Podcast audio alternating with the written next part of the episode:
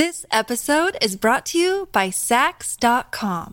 At Saks.com, it's easy to find your new vibe. Dive into the Western trend with gold cowboy boots from Staud, or go full 90s throwback with platforms from Prada. You can shop for everything on your agenda, whether it's a breezy Zimmerman dress for a garden party or a bright Chloe blazer for brunch. Find inspiration for your new vibe every day at Saks.com.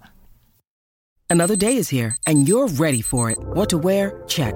Breakfast, lunch, and dinner? Check. Planning for what's next and how to save for it? That's where Bank of America can help. For your financial to-dos, Bank of America has experts ready to help get you closer to your goals. Get started at one of our local financial centers or 24-7 in our mobile banking app. Find a location near you at bankofamerica.com slash talk to us. What would you like the power to do? Mobile banking requires downloading the app and is only available for select devices. Message and data rates may apply. Bank of America and a member FDIC.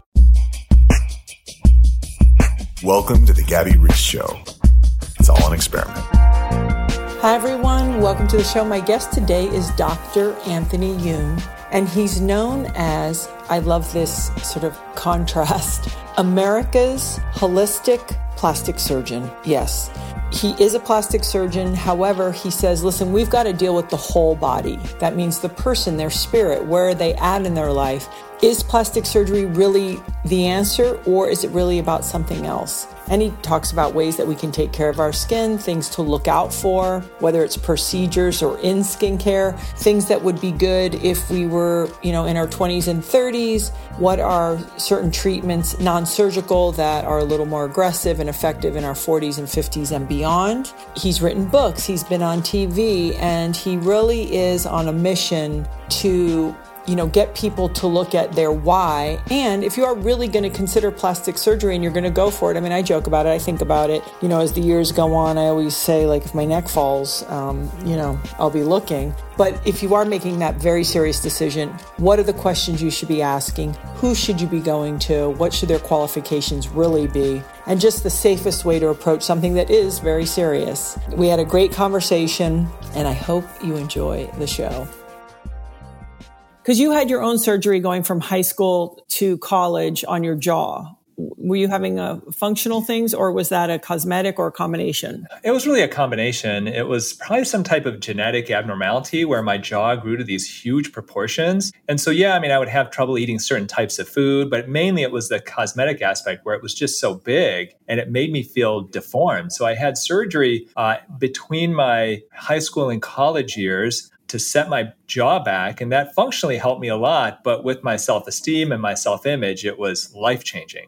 You know, I think that's the thing about skin. If you don't have skin issues, it's like we don't realize that we're leading we we face the world with our skin and our mm-hmm. our face and how hard that can be for so many people. You had another incident forgive me is it like the baby and the raccoon where you know you had this situation that you then decided oh i think this is the field i'm going to go into because coming from your family the expectation was oh you will be a doctor. And then it was just maybe on you to figure out what kind of doctor. Yeah so i grew up in a very traditional korean american household where my parents immigrated from korea. My dad was a physician and he basically lifted his whole family out of poverty. It was like the classic American dream story. But what he knew was that doctor equals success. And if I was going to be successful, obviously I had to be a doctor because anything else, I could lose my job and then I could end up on the street and be homeless. You know, it's like there's there's either doctor or there's homeless and there's nothing in between to their understanding. But the issue that I had, and the reason why I became a plastic surgeon, was that I knew I wanted to work with my hands, and I uh, was I've always been really interested in art and things like that. But I also didn't have the personality to be the type of surgeon my dad wanted me to be: transplant surgeon, neurosurgeon, cardiac surgeon. Like that's just not my personality. What is that? What kind of personality does that take? Well, it takes a type of personality where you can go in and it can be a life and death situation and you thrive on that. And you have to make very split second decisions of whether you do this or you do that, and a person's life hangs in the balance. There are people who love being in that position, who thrive on that stress and the excitement.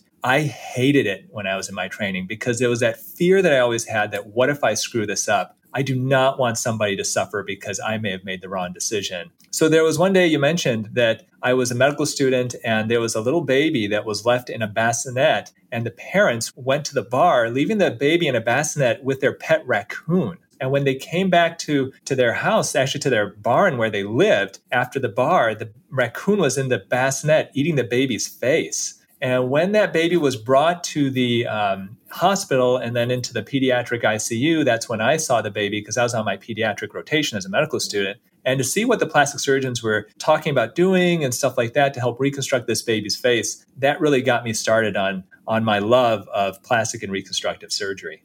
See, I think that that's a really important point to start with because you really ultimately plastic surgery was for, hey, if, if you were born with some kind of what would be called deformity, that it was an opportunity to fix that. And now, uh, you know, obviously we've turned it into something really, really different. Yeah. And, you know, it's interesting as a female, you know, I'm, I'm middle aged you can see where you go, oh, it's tempting, you know, certain things, but it's also like the, the story that never ends. You know, there's a dermatologist here in Los Angeles, uh, Harold Lancer. You might know Harold, right? And he actually he started from people who burn victims. That's yeah. actually how he started and using lasers to help burns. And then, you know, the better business is is the cosmetic aspect of things, which is, it's just the way it is. And he used to, he said to me when I was very young, he's like, you know, don't start messing with your face because then you'll have to chase it. Yeah. I mean, plastic surgery and plastic surgeons, traditionally, we go through a lot of reconstructive surgery training. And I didn't know that I was going to uh, specialize in cosmetic plastic surgery until later on in my career. Uh, and that's usually how it goes. The problem is, is that what's happened with plastic surgery and cosmetic surgery specifically is that there's so many doctors now who the importance to them is not becoming a physician and treating people and looking at reconstruction and using these reconstructive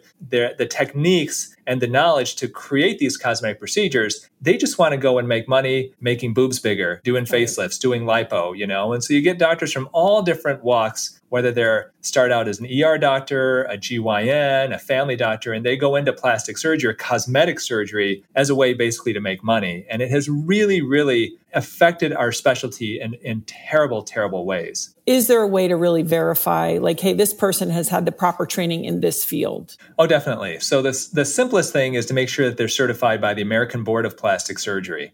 That is the board that certifies all of us. And if you're, let's say, an ER doctor who is dabbling in plastic surgery, then you won't be certified by that board.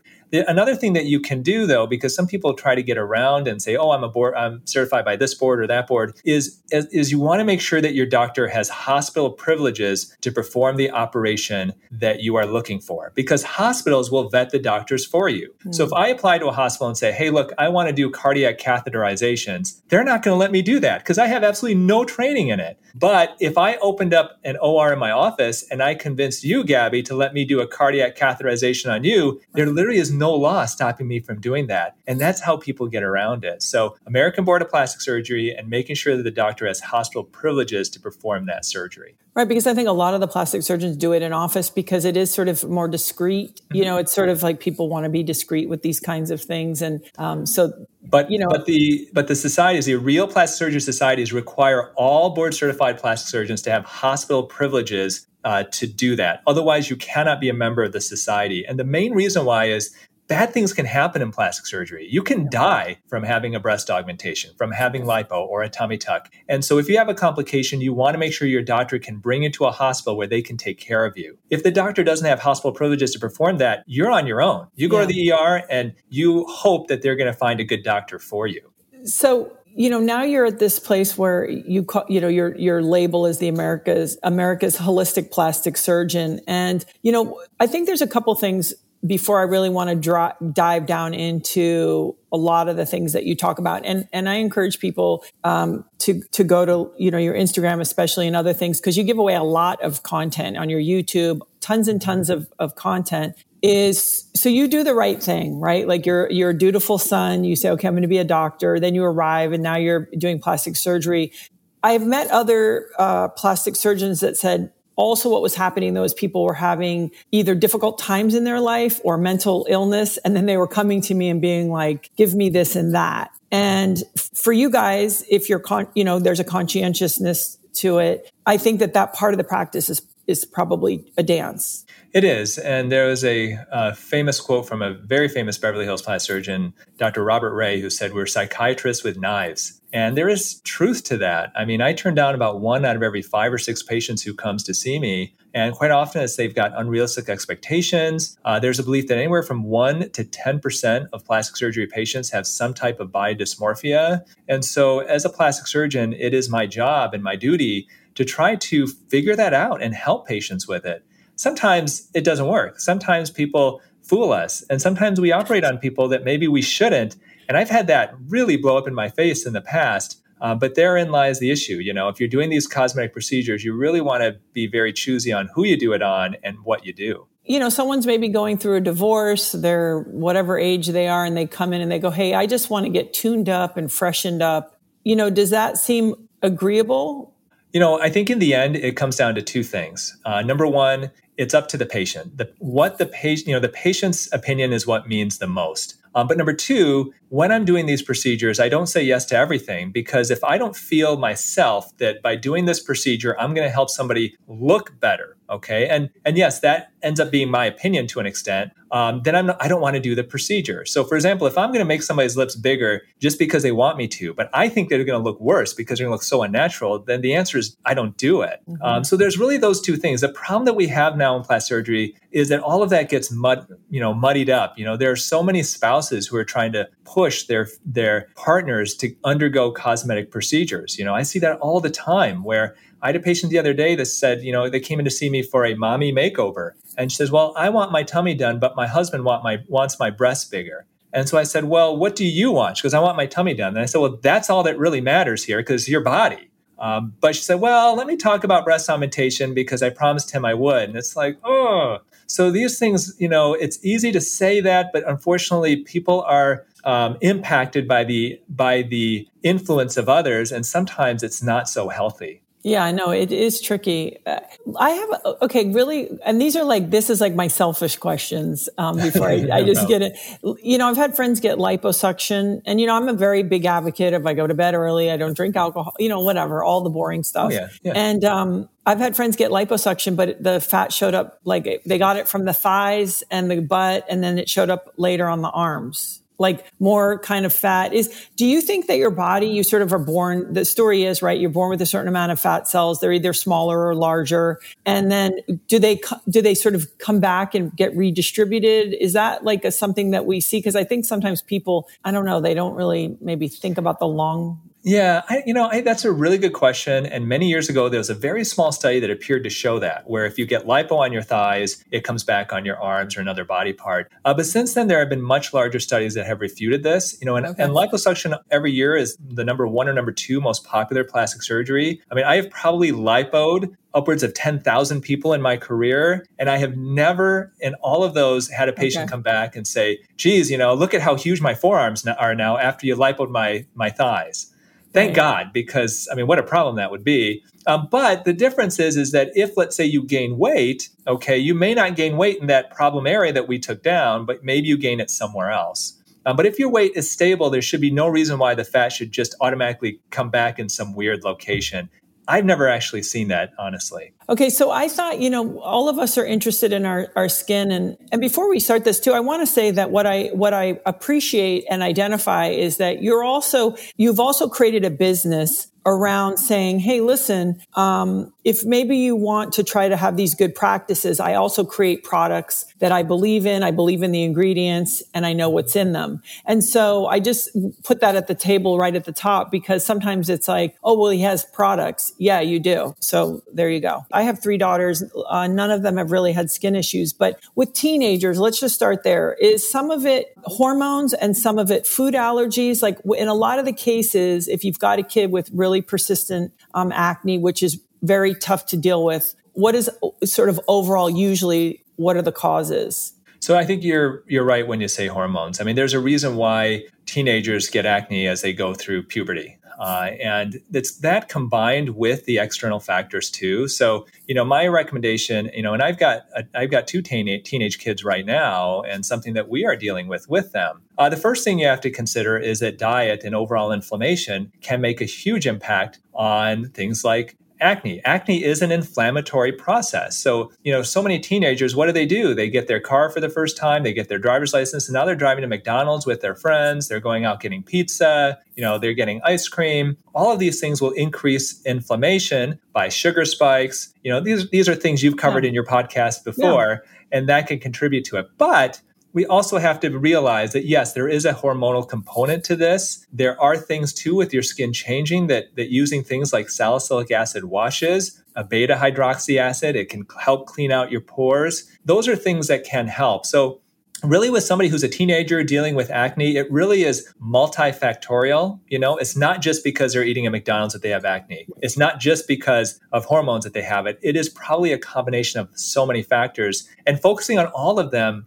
technically is probably the best way to go. The big thing with with teenagers is if you've got a teen, teenager that's getting cystic acne, I mean the acne is starting to get yeah. severe, you really want to take that that teenager to a dermatologist because that acne if it gets out of control can leave permanent scars that can be something that people deal with throughout the rest of their lives and it's best to take care of it earlier rather than later. Worst case scenario, and I don't recommend this, you know, for the majority of people, but Accutane can take care of it for pretty much everybody. And if it comes down to being on Accutane or having horrible cystic acne that creates yeah. scarring for the rest of your life, then, you know, talk with your do- dermatologist and really get to the bottom of it. These are things you want to tackle earlier rather than later. And it's super, I mean, it's very, very painful as well. Um, let's say someone's hearing this later and they're having some residual uh, scarring. What do you think? Is it laser treatment? What are some of the most effective ways? Because there are some really great things to get that evened out. Yeah, there's a number of things you can try. The problem is, is that none of them are going to erase the acne. All of them, you may get a 10, 20, 30% improvement. So there's a number of different things, and none of them have necessarily been proven to be better than the other. You can try a fractional laser or a series of fractional laser treatments. Those will each have downtime of a few days to maybe even up to a week.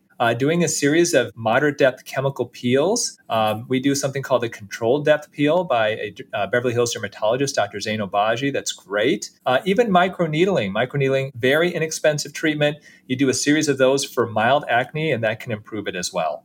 I love that because I, I, just, again, as a parent, I think, you know, that's something that you, you can, you know, people can feel helpless and it's really, it's a, it's a tough one. So you're in your twenties and, and we'll, we'll get into, you know, some of the rituals and the routines of, you know, cleansers and others. But I feel like culturally, because we've moved into this heavy makeup, social media culture, everything perfect culture, the lips, the fillers and early, I mean, this stuff is happening early. I mean, Botox for 20 year olds, whatever. If you said, Hey, if to really do some treatments in your 20s that won't have long term, you know, you won't regret it in 25 or 30 years, but yeah, it might freshen you up and tune you up. What are you liking for, you know, men and women in their, in their 20s or, you know, 30s? Yeah. So for the 20s, really, it's about prevention because you look, hopefully, your skin looks still youthful. You bounce back very quickly. So, the first thing is always get on a good skincare routine. So, you want to cleanse every morning. You want to apply a good antioxidant serum, preferably a vitamin C. If you combine it with vitamin E, even better. And then, super important, you want to apply a sunscreen after that. Technically, if that's all you do in the morning, that is fine. You don't have to do anything more than that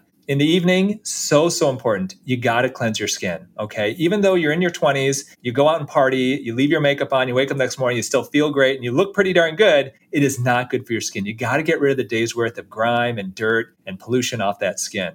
And then ideally, you want to apply either a gentle retinoid. The, the term for that is a retinol. You can, you know, the vast majority of major skincare companies have a good retinol in their skincare lines or you can try a peptide based cream. Uh, that could be more mild if you got real sensitive skin. But if you do have a little bit of residual type of acne, then a good retinoid can be can be very good for your skin. And then depending on your climate and how your skin is, a moisturizer can be great just to help to you know lock in the moisture to your skin. Technically, that's all you really have to do. Now, if you're talking about in office treatments, you say, hey, look, I take mm-hmm. care of my skin, I use these products. What can I do in the office that can be helpful? Uh, intense pulse light or IPL treatments, those are great because those will target the age spots, those sunspots. So if you're out with your friends and you get these spots, it can really help target that. There's no downtime to that. There's really no, you know, negative aspects of it. I am not a fan of prophylactic Botox. I know some doctors are. It makes them a lot of money. But doesn't it couple- sh- shorten the muscle? Like, aren't you gonna? Isn't it going to be a something later that we sort of like? I had a, a friend of mine who's a very successful ma- makeup artist, and he mm-hmm. said he he had a twin brother who did nothing, and he goes through time, all his wrinkles moved to the inside part of his eye.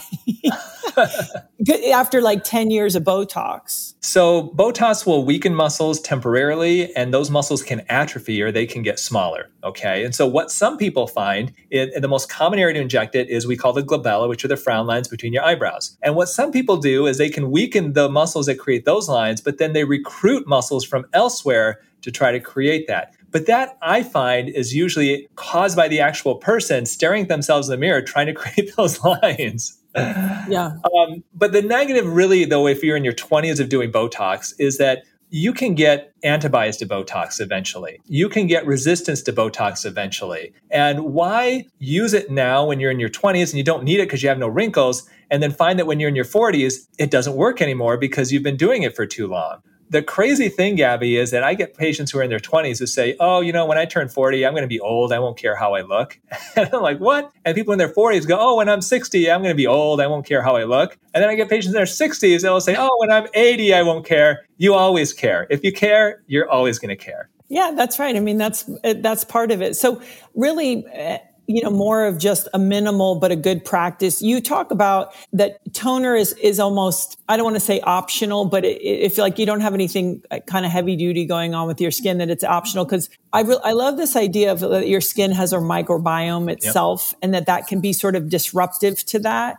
Can we just, because people are familiar now, like, okay, you have your gut health microbiome, try to get that all dialed in, but your skin has its own as well. Yeah, and that's true. And so, you know, back in the day, you know, in the 80s and 90s, it was all about astringents, and you apply this alcohol based astringent to your face, and it feels cool, like if you got rubbing alcohol on your face and then it feels squeaky clean, and then it feels dry. And then the crazy thing is you get really oily because now your your skin says, geez, it's so dry. Let's amp up the oil amount. So the first thing you want to do is avoid any any type of a toner with alcohol in it because it just is not good for your skin. There are a lot of non-alcohol based toners now uh, that help to restore the pH of your skin. So if you're using a real harsh cleanser, then using something like that can be okay. But you just like you said, you want to avoid something like once again alcohol based toners where you're going to strip that microbiome, kill that bacteria off. That bacteria can be very beneficial for your skin. And I think it's, well, how do you feel about um, oils over creams?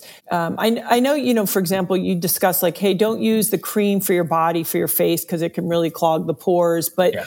you know, a lot of times I will use certain oils and I'll actually, and I'm older, obviously, so my skin isn't as, but I, it's not as sensitive. But I sort of sometimes like that over a cream. Do you, how do you feel about using an oil on your face? I think that's fine. And a lot of people are using it. A lot of people are getting more, you know, back to kind of the, the natural. They want to avoid a lot of the additives and, you know, and uh, preservatives that are found in skincare products. Um, where oils can actually be really helpful too is in people who have actually oily skin, believe it or not, that a lot of people will start with an oil based cleanser because it tends to get rid of makeup for some people really, really well. Um, so if you've got any people who are listening and they've got real oily skin, even acne prone skin, it doesn't seem to make sense, but using an oil based cleanser followed by a gentle cleanser can really, really help with the skin. This episode is brought to you by Saks.com. At Saks.com, it's easy to find your new vibe. Dive into the Western trend with gold cowboy boots from Staud, or go full 90s throwback with platforms from Prada. You can shop for everything on your agenda, whether it's a breezy Zimmerman dress for a garden party or a bright Chloe blazer for brunch. Find inspiration for your new vibe every day at Saks.com When I was a teenager, it was the early 80s, and we had a brutal product called, uh, it was like an apricot facial scrub with huge granules, right? And you would yeah. get in there and scrub because you think, oh, I'm going to avoid uh, blemishes. But that also, I think people have to be careful with really chunky, uh, you know, scrubs on their face because you can kind of damage the skin, right? Yeah. And, you know, there's a lot of people that find that, especially as they get older, I get so many messages from people who are uh, have mature skin and they're applying so many products on it. They've got adult acne and they go, well, what product do I need to apply onto my skin to make it better? Or do I need to scrub my skin more to make it better? And the, the solution a lot of times is to do the opposite, is to dial everything back, get back to those basics, because we are in general applying too many products onto our skin just stay with that cleanser, stay with the, the serum, with the uh, vitamin C serum in the morning and the light sunscreen. And then at night, you want to wash, you want to use a retinoid. And then if you want to apply moisturizer, if you need it, go ahead. But really, for a lot of people, stripping the skincare back can actually improve their skin. Yeah, and actually drinking more water. You know, that's the funny thing. It's like we're so busy doing this. It's like, well, just take a look at how's your stress and are you hydrated? Start there and you really can see it on your skin. Um, I did experiment with microdermabrasion in my late twenties. You know, kind of get out. You know, I used to call it get sandblasted, and because I was always sweaty and sunblocky, and I I felt like so far it's been many years that hasn't that's worked out pretty good. Yeah, and that's a treatment where essentially you blast tiny little crystals at your skin, uh, and typically we were actually they were using baking soda after a while with that because it was natural, but it used to be ammonium type crystals or not uh, yeah, it was aluminum crystals. Uh, and then people were concerned about the safety of that, so they switched to baking soda. And essentially, it's a light exfoliation of the skin. That's always good because when you exfoliate your skin, you get rid of that upper layer of dead skin cells, and it causes your skin to actually turn over more quickly and to actually get more youthful just by doing that. So regular exfoliation, whether you're using like, you know, a, a gentle scrub like that, not with the big crazy thick granules, but a gentle scrub or a lot of chemical exfoliants that you can get easily, you know, over the counter in the drugstore, that can really help with the skin and, and smoothing it out. And and we're gonna just say that this is pretty much across the board for men and for women, these treatments. I mean, skin is yeah. skin, men have thicker skin. Um, you know, I think they have a bonus of if they shave, they're kind of always exfoliating a little bit. That is true. Um, but um, so you're in your 30s or, and maybe 40s. What sort of treatments are more appropriate. Maybe they're a, little more rigorous if you yeah. were going to go and sort of say, Hey, I want to, I need to stay on top of this. Yeah. So if we're looking at skincare, it'd be doing the same thing we talked about before, but definitely adding the retinol then. And if you want to take another step, add a peptide on top of the retinol if you're really being, um, want to be active and aggressive with the skincare.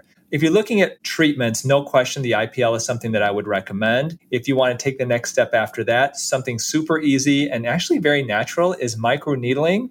Microneedling, basically, you know, a lot of people think about that as the um, uh, the rollers, the little needle rollers. That's kind of how it started. But now we use actual automated microneedling devices in the office where it can get where we make these tiny little puncture wounds into the skin, creating trauma. And then we take your blood, we spin it down, remove the platelets, which are chock full of growth factors. That turn that basically is called PRP, platelet-rich plasma. Apply that to the surface of your skin. That platelet-rich plasma, those growth factors will then seep into those tiny little holes that are created by the microneedling device and help to rejuvenate your skin from the inside out. And this is a very classic case of regenerative medicine, using your body's own regenerative properties to help rejuvenate itself.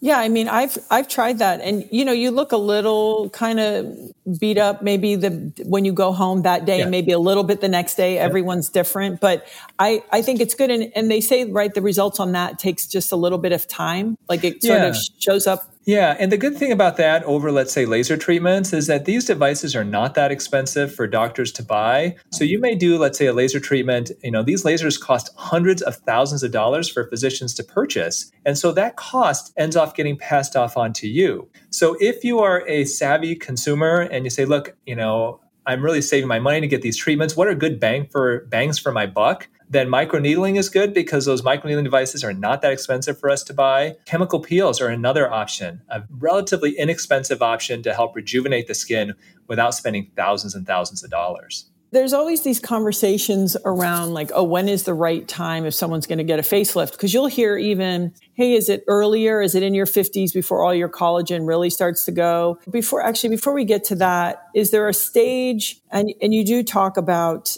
some things that are a little more rigorous. Even the microneedling, isn't there something you can do with it? Like, or you talk about fractional lasers and, and some radio frequency. So maybe we go to skin that's just a little older and sort of say, hey, we're not at the facelift place, but we're starting to notice stuff. Yeah, so this is where there are some minimally invasive treatments that can definitely help. So, for example, we talked about microneedling, but there's also microneedling with radio frequency, and the name is Morpheus. And this is a procedure basically where you make those tiny little pokes with the device, but when it makes the pokes, it releases a type of uh, energy like heat to create heat in the deeper skin. So not only do you get the benefit of that, that trauma from the actual poke causing the collagen to renature and get tighter, but you create heat into the deeper skin, which can cause the skin to tighten as well. This is a bit more expensive because now you're using a, a, device that can be fairly expensive to purchase. You do look at potentially a couple of days of downtime, but the risks are fairly low. It's usually very well tolerated. Usually, you need a topical numbing cream to help with that. Uh, and that would be the next step from there. The problem is, is after that, there just isn't a really good option between that, which is still pretty non-invasive, to surgery, to doing an actual facelift. There have been things that we have tried, like mm-hmm. laser lipo and things like that, under the surface of the skin to try to get tightening of sagging skin. But you get to a point where you start wasting your money doing a lot of these things. And if they're not going to give you the result you want, then that's when you look at surgery. Right. And you like also, um, is it Ultherapy, I believe? Yeah, so Ultherapy is a non invasive treatment that, if you're looking at completely non invasive, it's probably the best thing we have out there right now for skin tightening. That being said, it's still not great. Okay. If you look hmm. on realself.com, the satisfaction rate is not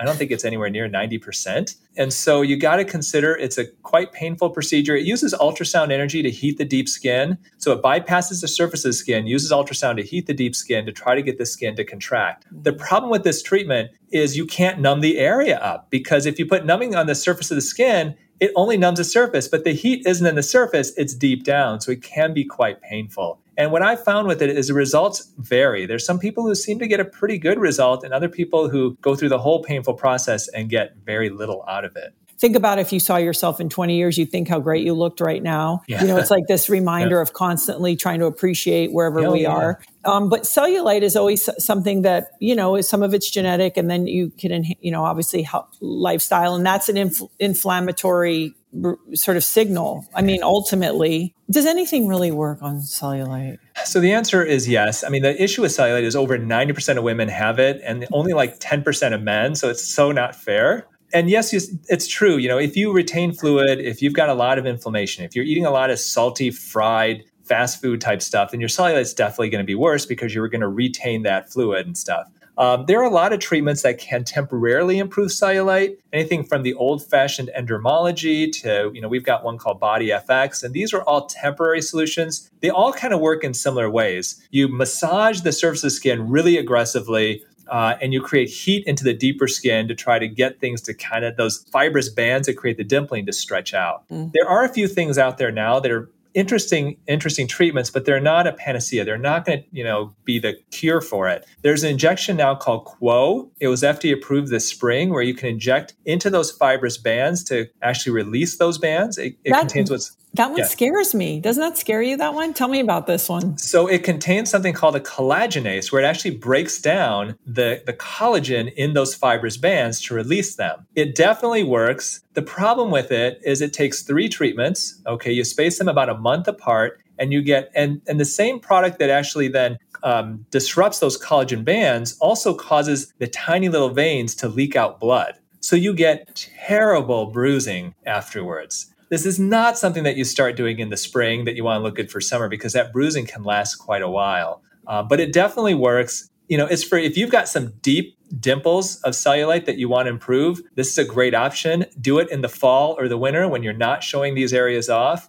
Um, there's some other types of treatments that are so-so. One called Cellfina, which basically is surgical, but it's like a little blade that goes under the surface of the skin that kind of cuts those bands and there's a laser that does something very similar too. But what? So okay, so you know, it's a, it's sort of like, oh, I took that tooth out. In a way, it's like we cut those bands, but what are the bands for? And then what happens after? Yeah, I mean, the bands basically don't serve any true purpose. You know, Okay. there's no signs to show that that would cause a problem. But at the same time, you know, if you have bad health, then that cellulite's going to continue to be, you know, come back and it's going to continue to be potentially an issue because once again, you're getting that ups and downs of retaining fluid and that inflammation. You know, ideally, yes, doing all the things that you talk about on the podcast with eating a clean diet, exercising regularly, even getting regular massages, those types of things can help. Dry brushing, some people find that that can minorly help with their cellulite too.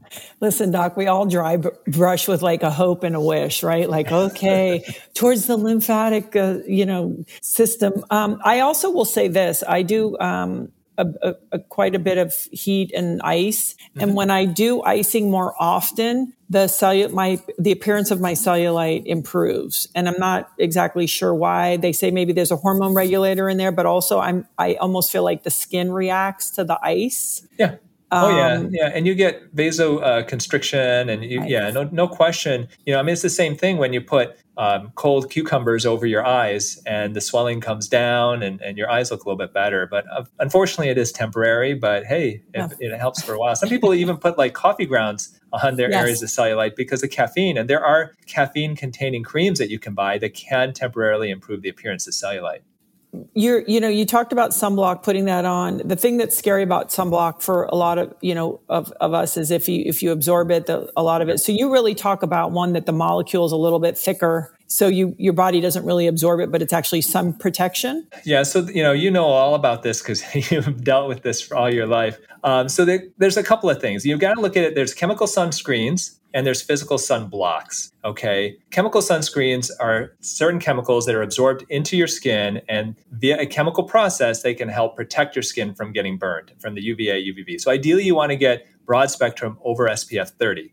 Physical sunblocks are zinc oxide and titanium dioxide that are meant to stay on the surface of your skin and block the rays from getting in there. The, the easiest way to remember are those old lifeguards back in the 80s who had the white paste on their nose. That's a physical sunblock. For children, physical sunblocks are definitely the way to go because there's no sign that that should impact their hormones or anything like that that's not absorbed into the bloodstream. The problem with physical sunblocks is that they can leave a whitish hue behind. Yeah, Your kids aren't going to care, okay? But you might care if you're wearing that, especially if you have darker skin. Now, they micronize these, which can help reduce it, but you can still have it. So, what's the solution? What I usually recommend is that if you're going to go out to the beach, then use a, a good um, uh, physical sunblock, okay? Because if you've got a little whitish hue, who cares? You know, you're at the beach. But if you've got darker skin, then you can look for a chemical sun sunscreen. Look for avobenzone, okay? The ones you want to avoid are oxybenzone and octinoxate. Those are the two, oxybenzone and octinoxate, that are believed to be hormone disruptors. They do get absorbed into your bloodstream, and just as bad, they are known to affect the coral reefs as well. And there are many beaches now in Hawaii, out in Australia, where they do not allow you to wear those types of sunscreens. Yeah. And my favorite is like when you see the aerosol can and they're just spraying it on the kid and the kid's like breathing it in. And it's, you know, it's,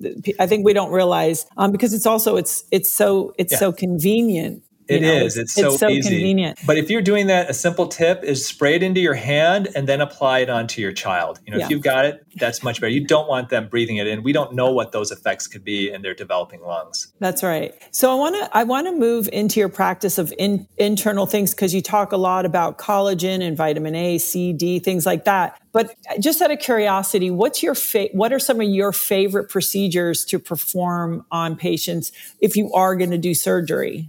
Yeah, so I do a lot. I do probably you know a complete range of cosmetic surgeries. Uh, so I do a lot of facelifts. Uh, I do a lot of fat injections. I do a lot of breast enhancement, breast lifts. So pretty much the whole spectrum. What I don't do are nose jobs. I just never like doing those. It's just not my thing. Wait, Uh, what do you and mean? Wait, what do you mean?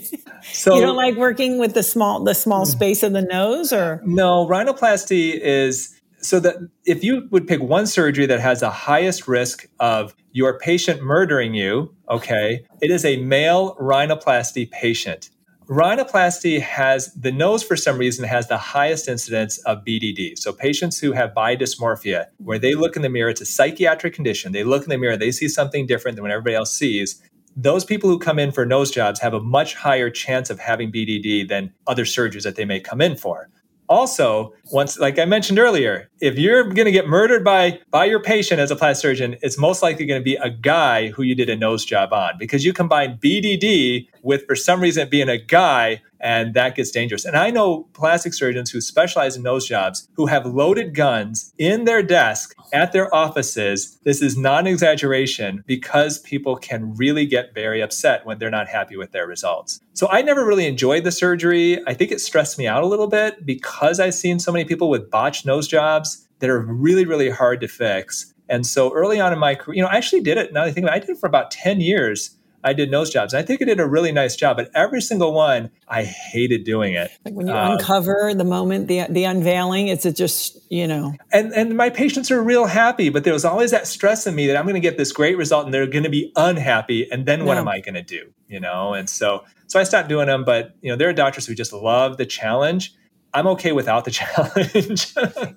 and there's a there's a variety of kinds of facelifts, right? There's like a lower, a half can you can you maybe just uh, explain? Because I, I, think you yeah. know when people think about this, they don't always know what's available to them. Yeah. So the term facelift is a really a bad term because you think facelift, you think the whole face.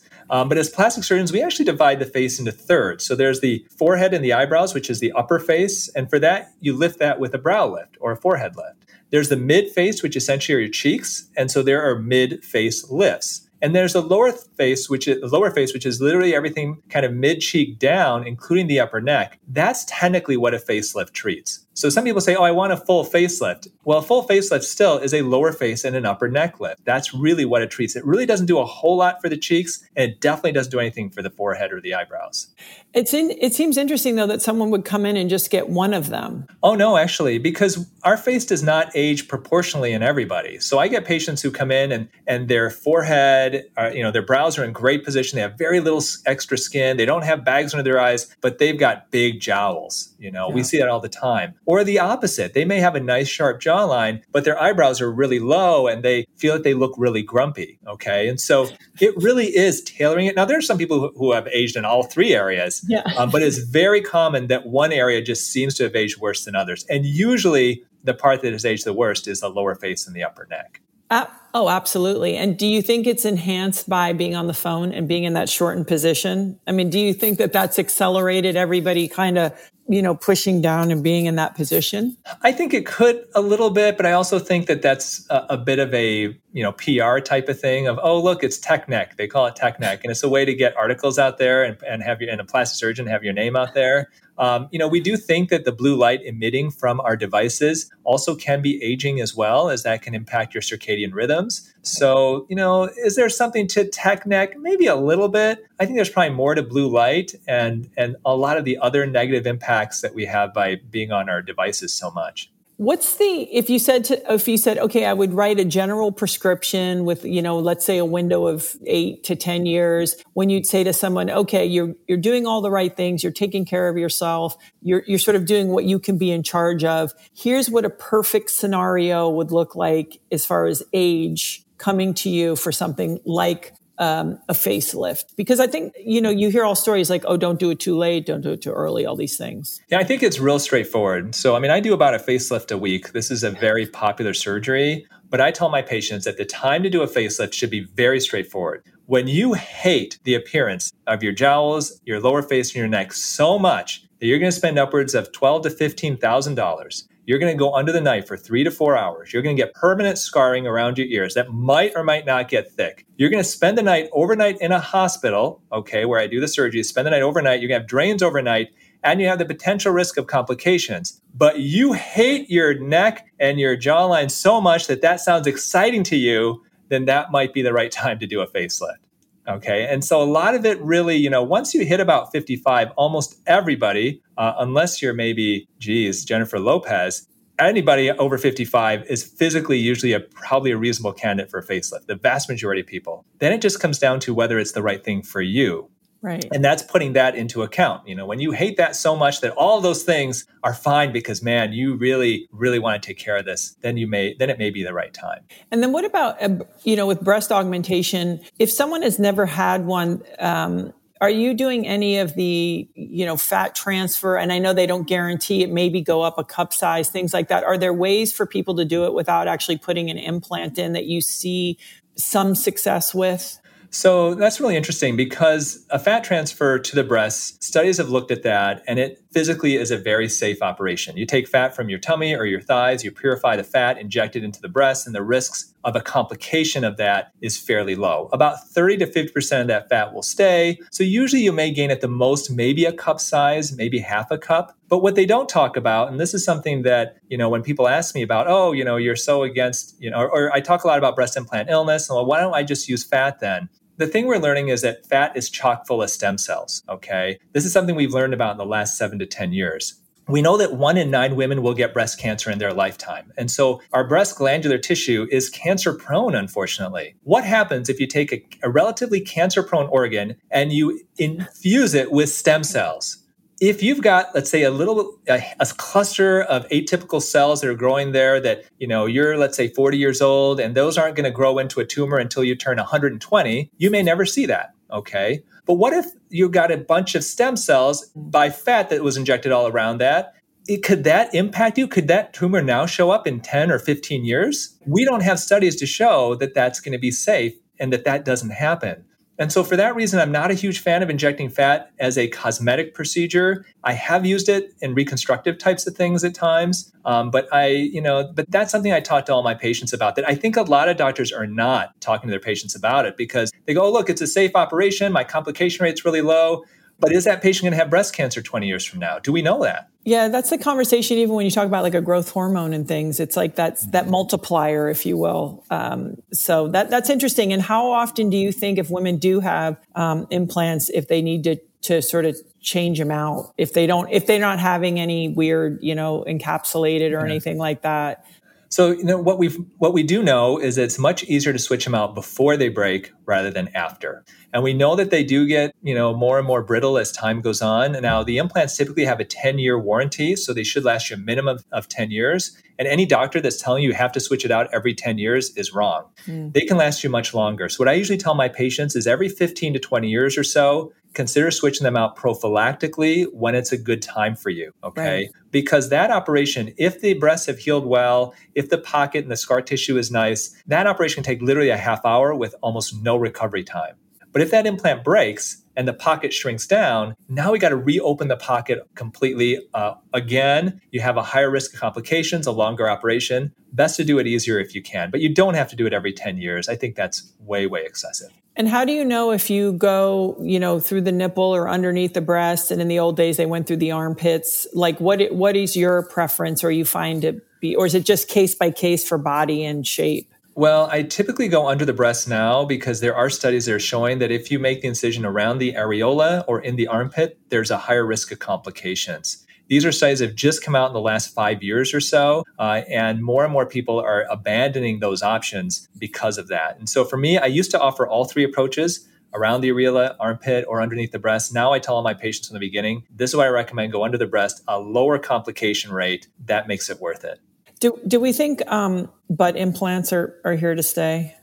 Well, butt implants are the only option for people who want a big derriere and they don't have fat to use. Uh, BBL, which is fat injections into the buttocks, are much more popular, but they're also potentially dangerous. Several years ago, there was a survey that found that one in 3,000 patients undergoing BBL, butt fat injections, died from the operation. There have been further studies now after some of these techniques have been refined, and that death rate is now down to about one in 15,000 which still mm. isn't great, but it's much better than one in 3,000. So the big key for that is to make sure if you're going to have it done, you want to see somebody who is an expert at that surgery. You don't want somebody dabbling in that operation to do it because you could literally die within seconds of having this operation. It is that serious. Yeah, I mean, you hear stories of like people putting really unusual things in those injections. It's like, holy cow. So let's move over because this is this is also one of the things I really appreciate about what you talk about, and I and I love the title America's Holistic Plastic oh, Surgeon. Oh, you know, you talk about supplements, protein and calcium, and iron and vitamin C. And, you know, you sort of said, Hey, we've, we looked at 70 different types of diets and you know we're sort of low in these things. Maybe you could just go through the supplements that you feel are also supportive. Ultimately i think we forget, we try to always piecemeal our whole organism apart. But if you're taking things that support the organism your skin's going to look better. I mean i know that we yeah. focus on the skin but it's sort of like if your mitochondria your cells everything's working better your microbiome your skin's going to look better yeah, and exactly. And it's all those things that you've talked about on the podcast, you know, and it's things like eating the rainbow of fruits and vegetables. We know that antioxidants are found in the actual pigment uh, of these fruits and vegetables. So eating a wide variety of different colors can be very, very beneficial for your skin. You talked earlier, you mentioned the microbiome. There are studies now that are looking and finding that the health of your skin can be profoundly impacted by the health of your microbiome. And so I do encourage all my patients to take a probiotic every day and ideally to eat fermented foods at least a couple of times a week to try to also get those good beneficial bacteria through your food too. You know, you mentioned supplements, but obviously the first thing you always want to do is is eat a good, balanced, anti-inflammatory, healthy diet because you can't supplement your way out of a bad diet, essentially. But putting that aside, because I know you cover diet so well in your podcast, you know, what supplements that I recommend if you're looking at purely anti-aging and pure, you know, how do you get your skin looking well? Uh, taking a good uh, multivitamin, and there's a lot of different ones out there there are some if you know as you're getting older and uh, you're starting to notice your hair thinning there are certain supplements that are, are actually made just for your hair skin and nails. Um, so focusing on one of those there's one called nutrafol which is specifically for your hair. You know we have one for the hair skin and nails that supports your collagen uh, but if but if you want to simplify it, just taking a good multivitamin super important. Taking a probiotic every day to help support the microbiome. I do recommend getting uh, taking good uh, omega three fatty acids, so fish oil. Um, so that I recommend too for its anti-inflammatory effects. I think it really helps reduce inflammation of the skin. Yeah. I also recommend uh, supplemental collagen, hydrolyzed collagen. This is super popular right now. Uh, it's funny because traditional physicians say, "Oh, you know, it doesn't work. It doesn't do anything. You take it, and your your stomach acids break it down, and it's not going to make your collagen any better." But there are a number of studies, albeit not huge studies, smaller studies, that do appear to show that it helps. And I can't tell you, Gabby, how many people I hear from on social media that say, you know, I tried taking a collagen supplement and my joints felt better, my hair got thicker, my nails stopped cracking so much. You know, so many of these types of stories. You know, it's the same thing you hear when when people go off gluten. You know, not everybody is celiac, not everybody's gluten sensitive, but there's so many people that you say, hey, look, just go two or three weeks off of gluten, just see how you feel. Right. And there's so many people that they see these changes that are profound for some of them. I love how you talk about the polyphenols in green tea. Yep. And um, you know, just reminding people you can drink bone broth as well if mm-hmm. if you want.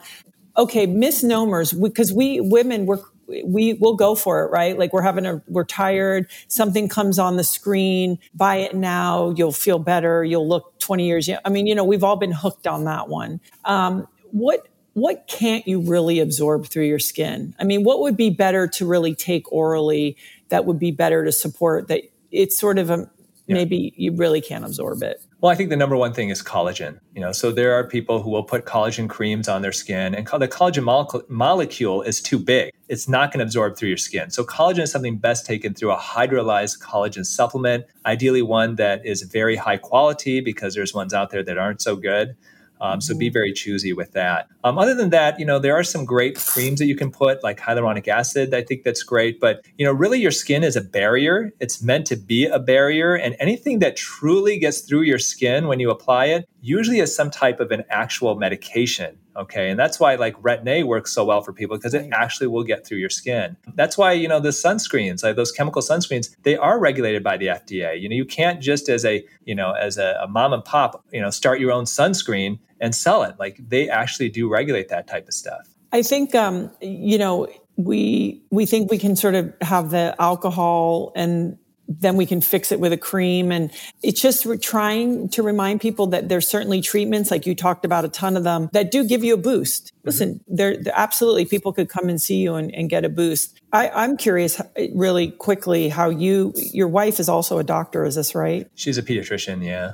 Yeah. How do you guys, how do you do that? How do you have children and practices and pump out tons of content and see patients? And do you have things that you do to stay you know, a practice in place for balance?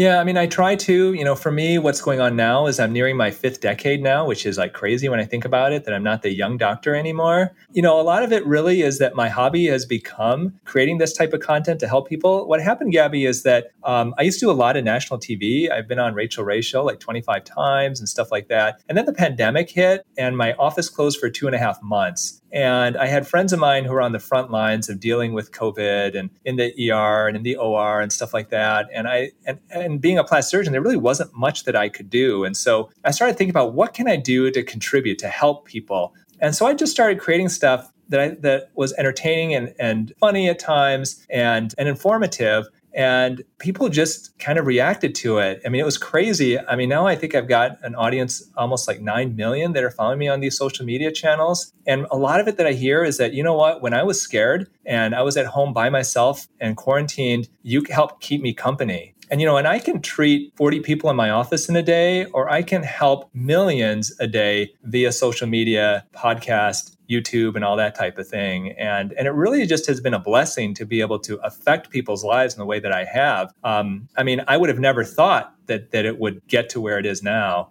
But I do feel a bit of um, uh, a responsibility uh, as a physician. You know that I want to make sure the information I put is out there. And for me, it's all about positivity. And and there's so much negativity in our society right now. There's just so much division, and it's trying to put positivity out there because it's just a tough time for all of us. Now, you and your wife are both, you know, work in the medical areas and you know a lot. How do you not nag your children or allow them just to make their, you know, because I, I, even had a thing with one of my daughters the other day. She wanted to eat, say she wanted to eat a fast food. I had just finished reading an article about them using, you know, vegetable oil and canola oil and all the waste. How could they monetize the waste, right? And how this whole thing, some of this mm-hmm. stuff started and how we moved away from like, you know, beef tallow and all these things.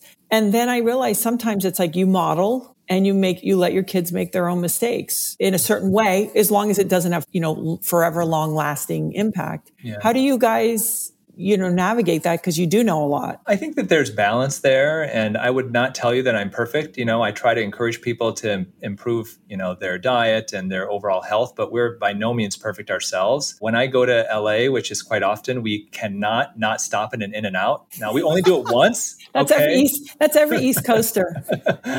But i think you know i think that's living life you know? And yes if your diet consists mainly of that stuff you're going to probably die right. younger than you would and you're going to have more wrinkles and and bad skin and stuff. But I think you also have to look at it as life is a journey, and and there are certain things that you can do with your family that you can enjoy. Now, one of the things that we ha- we do is we do let our kids make a you know they they eat a pretty darn clean diet, but they know now because they eat so clean that those things that they want like my son, we always get small ice cream. If we give him ice cream, it's always a small size. And one this past summer, he said, Daddy, we've been quarantined. This is our first trip out anywhere. I want to get a medium sized ice cream cone. So I said, You know what, Daniel? You have that medium sized ice cream cone. He finished that and he had such a stomach ache afterwards. He's like, I felt so terrible. And even now, his friends want to go get pizza, and his favorite thing are poke bowls. Oh, he's yeah. a teenager. He's a sophomore in high school in the Midwest in Detroit, and he's convinced his friends to go get poke bowls with him instead of going to get hot dogs and burgers and, and fried chicken and stuff like that.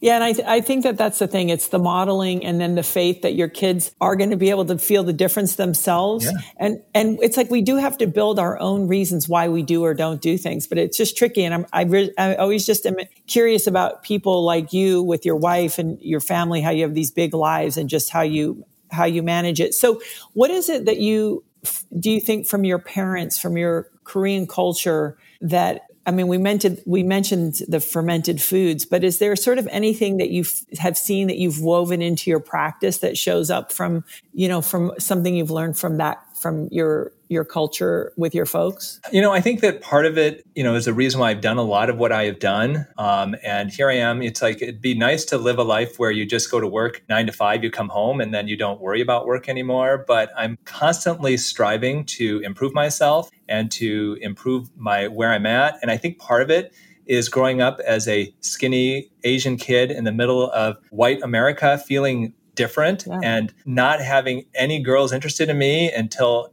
after I graduated college, pretty much, that it, I think I've got a little chip on my shoulder that I always feel I have to prove myself. and make my parents proud of me. And and so i don't know. I think that that's always been something with me. It's never been something like i'm angry or i'm bitter or anything but i but i i always feel driven to try to improve who i am and to try to impact people as much as i can because i feel like so much has been given to me that you know so i have a responsibility to somehow give that back as well you know being in the in the fitness space you know both my husband and i and then as you you know as you do get older you think, oh, do I, am I gonna, I, do I look the part? Even if the mm-hmm. practice is authentic, you know, you have uh, self destructive thoughts yeah, or yeah. whatever, because you are very youthful and, um, but that you're in the business of youth and smooth and all these things. Does it ever play tricks with you yourself that you're like, oh, I'm getting older? It definitely does, and that's something my. If you ask my wife, she said you're you're in the middle of like uh, almost a lifelong midlife crisis. you know, it used to be that I was a young surgeon, and now it's like people say, "Oh, you look young for your age," and we all know as we get older that that's not really a compliment because essentially they're saying you're old. Now, I've got all these followers on TikTok. That's crazy. I got all these teenagers that follow me, uh, and and on TikTok when they comment, you can actually prevent certain comments from showing up.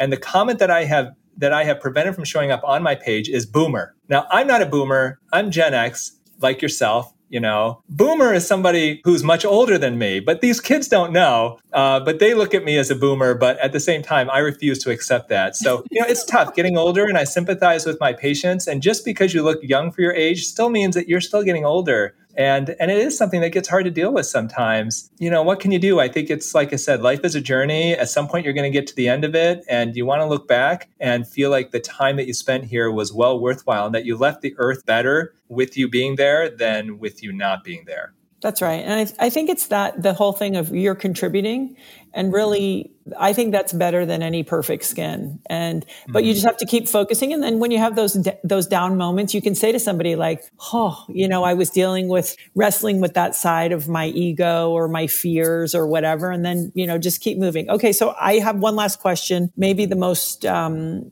constructive way to uh, approach fillers and maybe ones that you you would have a little more ro- wiggle room with. Yeah, so this is really interesting because you know back in 2004, I was in Beverly Hills with a top name plastic surgeon out there, a guy named Dr. Richard Ellenbogen, and then and together we wrote a paper that was seminal in the plastic surgery literature called the volumetric or three dimensional facelift, and it was this idea that aging, that our face ages not in two dimensions where we sag, but we also lose volume. And so part of that was adding volume back in. And I was and I heard from a lot of plastic surgeons afterwards, like, you know, this is such a great idea.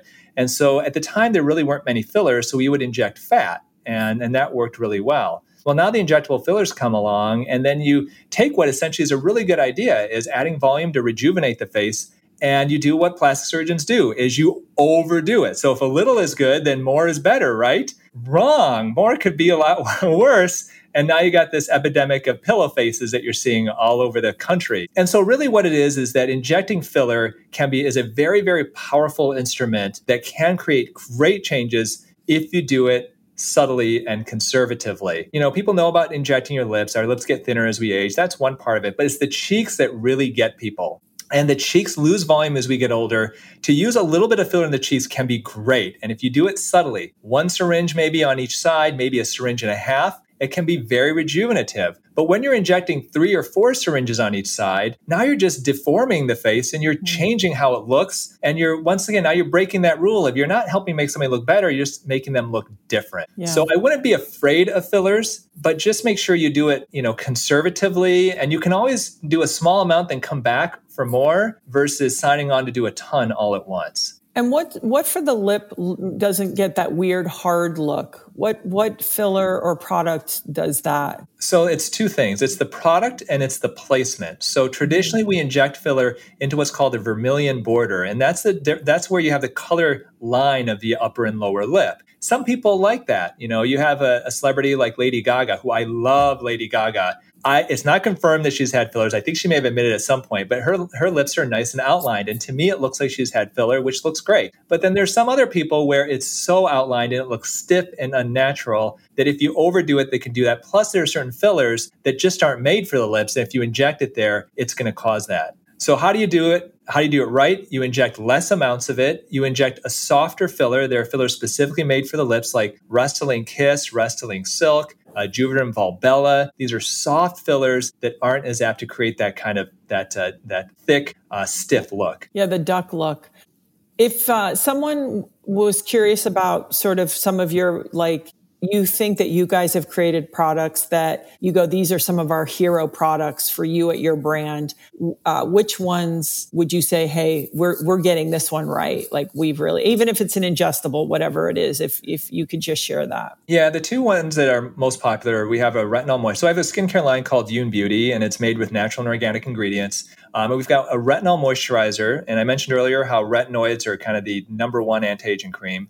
Um, so that you use every night. And then we have a CE antioxidant serum. So this is serum that you apply in the morning after you cleanse, but before you apply any type of a sunscreen. Uh, combines vitamin C and vitamin E, which we do know when you combine the two, you get a synergistic effect of its antioxidants. And so these are my two, these are the two top sellers, my two favorites. Um, and if you're looking for a good skincare routine, adding those to just cleansing and a sunscreen, a lot of times that's all you really need. And you want people to avoid bar soap. no bar soap on your face. You do want to use a facial cleanser appropriate for your skin. Very simple rule is if you've got dry skin, use a gentle cleanser, one that's not too aggressive. If you've got oily skin, use a foaming cleanser. That's going to make your skin feel cleaner. And if after you cleanse your skin, you give it two minutes and your skin feels tight, then it's it's too aggressive. Well, I uh, I appreciate the work that you're doing, and um, I will m- maybe you can just remind everybody every place that they can find you now because you have been uh, you've been busy. Yeah. So I have a podcast called the Holistic Plastic Surgery Show. Uh, you can find wherever you find podcasts. I'm also uh, I've got a YouTube channel. I'm on TikTok and Instagram. You look for me, you'll be able to find me pretty easily. Thank you so much, Doc. Thank you so much, Gabby. Thanks so much for listening. And if you'd like, rate, subscribe, and leave us a review. All of my music was graciously done by Frank Zummo and Tom Thacker. If you want to see some of the behind the scenes action, just follow me at Gabby Reece. And remember, don't miss new episodes every Monday.